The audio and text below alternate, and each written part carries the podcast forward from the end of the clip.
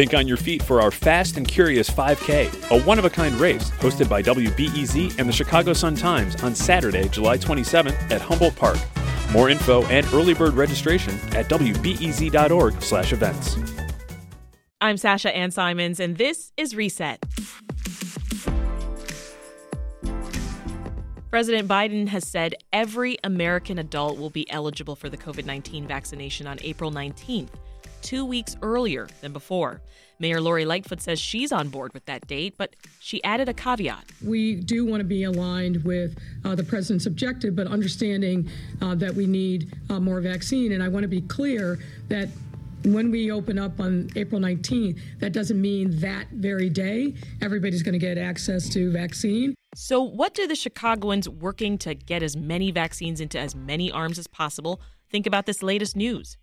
Let's check in with a few of them, starting with Bob Reiter, president of the Chicago Federation of Labor. His organization just opened up a vaccine center for its members in Chinatown. Bob, why did the CFL want to open a vaccination center specifically for union members? You know, we have essentially two categories of workers that we're looking at. The folks who sacrifice their careers, you know, are members who work in the travel, tourism, and entertainment industry who have been unable to work uh, over the course of last year, and then also our uh, members who have been essential workers who needed to go to work to make sure that Chicago kept functioning. Our folks who work uh, in construction and infrastructure, our people who work in manufacturing and production, people who make sure that food's stocked on the shelves at our grocery stores. These workers who fall, and then of course our our folks who are first responders. You know, we we represent workers who uh, work in our hospitals, nurses, LPNs, the people who clean the hospitals, as well as um, firefighters and uh, other first responders. So, yeah. you know, we have workers that are in 1A, 1B, and 1C who have been out there doing the hard work over the course of the entire pandemic. Right. And the vice president, Kamala Harris, she visited your, your vaccination clinic yesterday. Can you talk to us about her visit and what it means to local unions and, and their members? It was incredibly powerful. You know, the vice president, along with President Biden, have both been talking to the American people over the course of the last several months about how important it is to get your vaccination shot when it's your turn. And, uh, you know, as we moved into 1C just over a week ago, and um, our essential workers here in Chicago have now um, been given access to vaccinations. It was incredible to have Vice President Harris to see the work that we're doing through uh, the labor movement to make sure that those essential workers are getting access to vaccine as we, you know, hope to have over 50% of our um, population here in the state of Illinois vaccinated by the summertime. How would you say that the CFL's uh, center, uh, vaccination center, is, is helping to promote equity? In this rollout? So the Chicago labor movement is approximately a third black, a third uh, Latinx, and a third white. So when you look at the city's population and you look at the cross section of people you want to vaccinate in order to create that equity, there's no greater pool to draw from than the the working class folks that are represented in the labor movement. So with the expansion of eligibility that's that's coming in the next few weeks, what do you say that will mean for the CFL's vaccination efforts? It's another important step because as we look at the summer and the potential for the uh, reopening of the Chicago Auto Show, um, more tourism being driven to downtown. Hopefully, our hotels and restaurants um, are going to be doing even more business, and office workers too, who work in the our high rises. Uh, our unions represent the security agents, the people who clean our buildings, and others. This is going to be a big deal. Our folks who are musicians and stagehands and work in all these different venues that have been closed down effectively for a year. If if they don't fall into one C, they'll certain there's of course everybody else falls into category two, and we have members there. And we just want to we want to get Chicago back working at full steam. Bob Reiter is the president of the Chicago Federation of Labor. Bob, thanks for stopping by. Thank you so much. Let's turn now to someone working on Chicago's southwest side, an area that's been hit very hard during this pandemic. Miguel Blancarte Jr. is Director of COVID 19 Response and Community Outreach at Esperanza Health Centers. Hi, Miguel. Welcome back.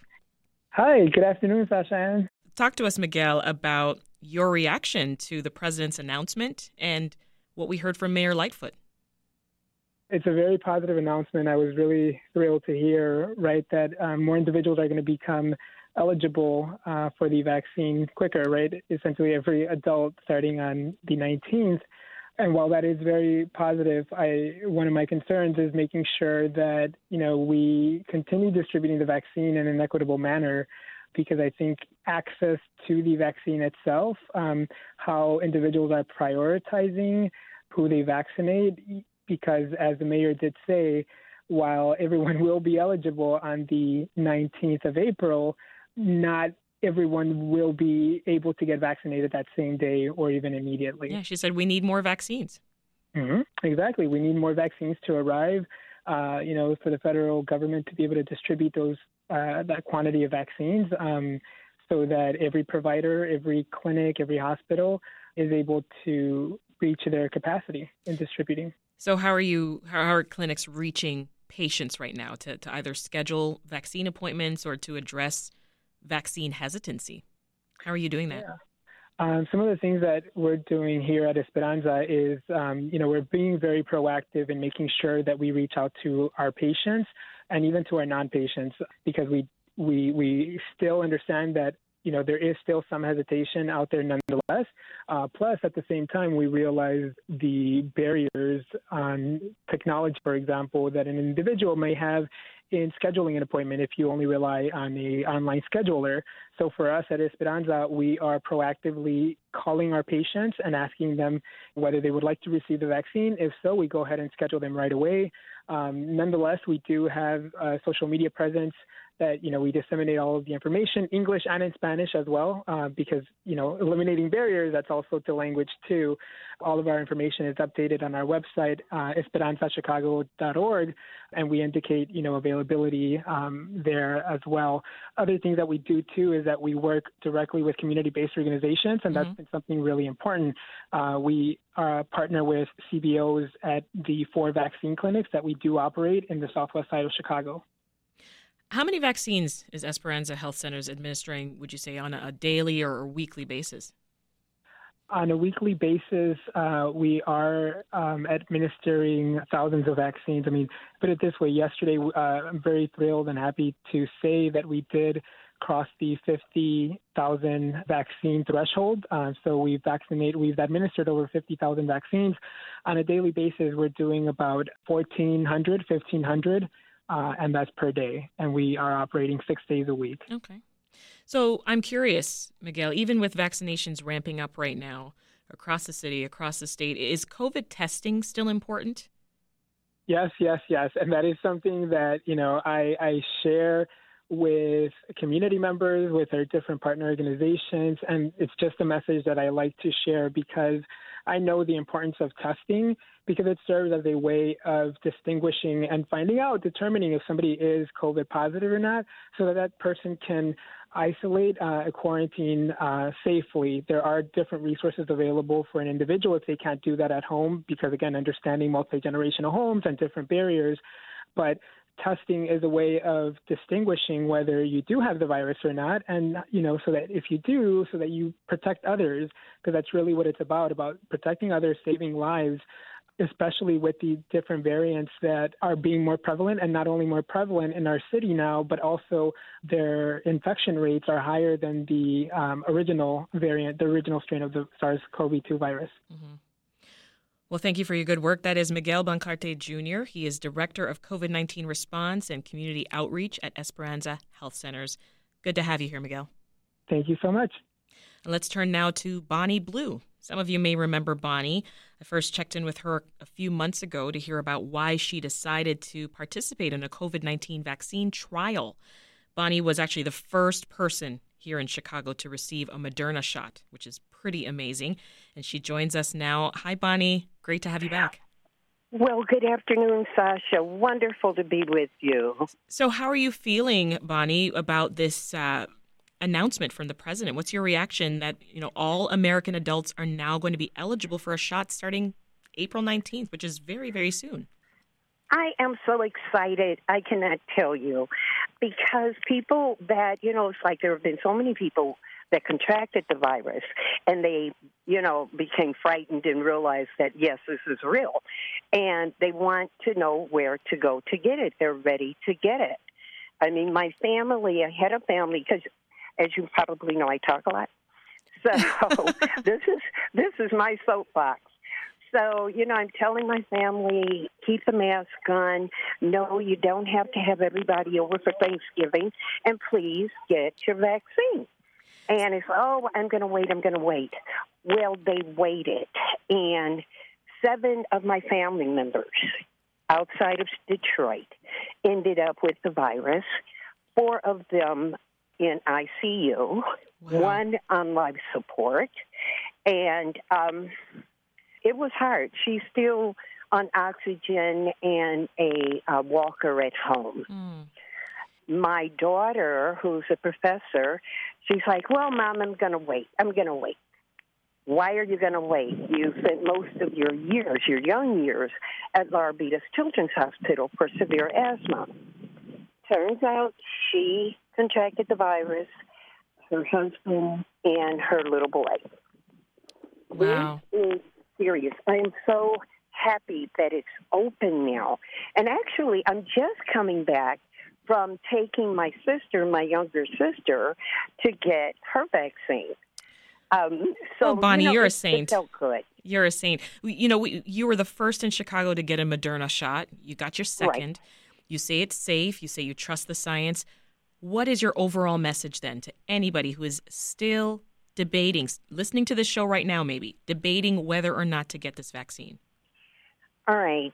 The thing is, your life is important and it matters. You need to do whatever you can do to save your life, to be there for your children, your grandchildren, your great grands. Because I don't care how old you are, you are holding a piece of your family history in you. You need to pass that on. Also, for African Americans, we survived slavery and then Jim Crow, and we've we've been battling everything to survive. So take that fight that is born in you to save your life, to be there for your family. Because if you're listening to, you know, and I don't want to be mean, but little weird things about microchips and all of this other insanity off of social media, and you're willing to risk your life listening to an, in, an individual that is invisible, and is hiding behind there, when you're laying in ICU, your family can't be there with you, and definitely not whoever wrote yeah. the crazy things on there. Nobody will be with you. So please live. You're here for a reason. Fight for it.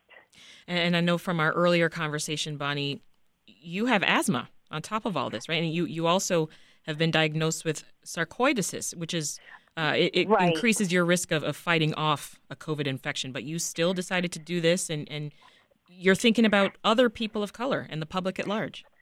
Yeah, this is humanity. And, you know, people say, you hear it all the time, oh, I would die for my children. I would do something. Live for your children. I have uh, sarcoidosis and uh, asthma. I've been on life support 13 times for my asthma which is, let me tell you, no fun. But I decided that I, and I'm no saint, I just wanted to live. And if I didn't live through it, at least we would have more information so that we can make things so that others can live. Yeah. We're all one family. I don't care if you're polka dot, plaid, stripe, green, purple, white, black, doesn't matter we're all human beings and we're all suffering from this. I mean, worldwide. So we all have a responsibility to, you know, help our neighbor, help our sister, our family, our friend. If you aren't comfortable with taking the vaccine right now, please, please, please keep your mask on.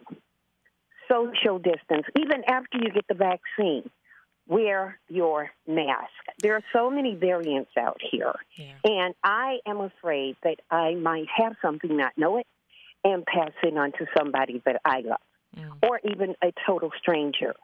But we have to all fight this war together. Great message there. That is Chicago resident Bonnie Blue. Bonnie, thank you so much for joining us again.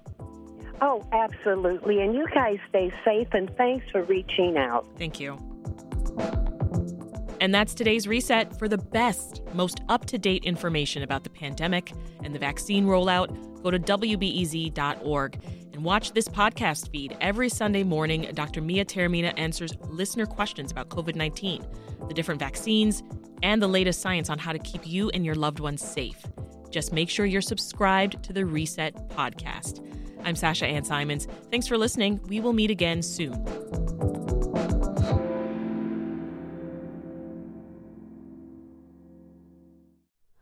Hi, it's Terry Gross, the host of Fresh Air. We bring you in depth, long form interviews with actors, directors, musicians, authors, journalists, and more. Listen to our Peabody Award winning Fresh Air podcast from WHYY and NPR.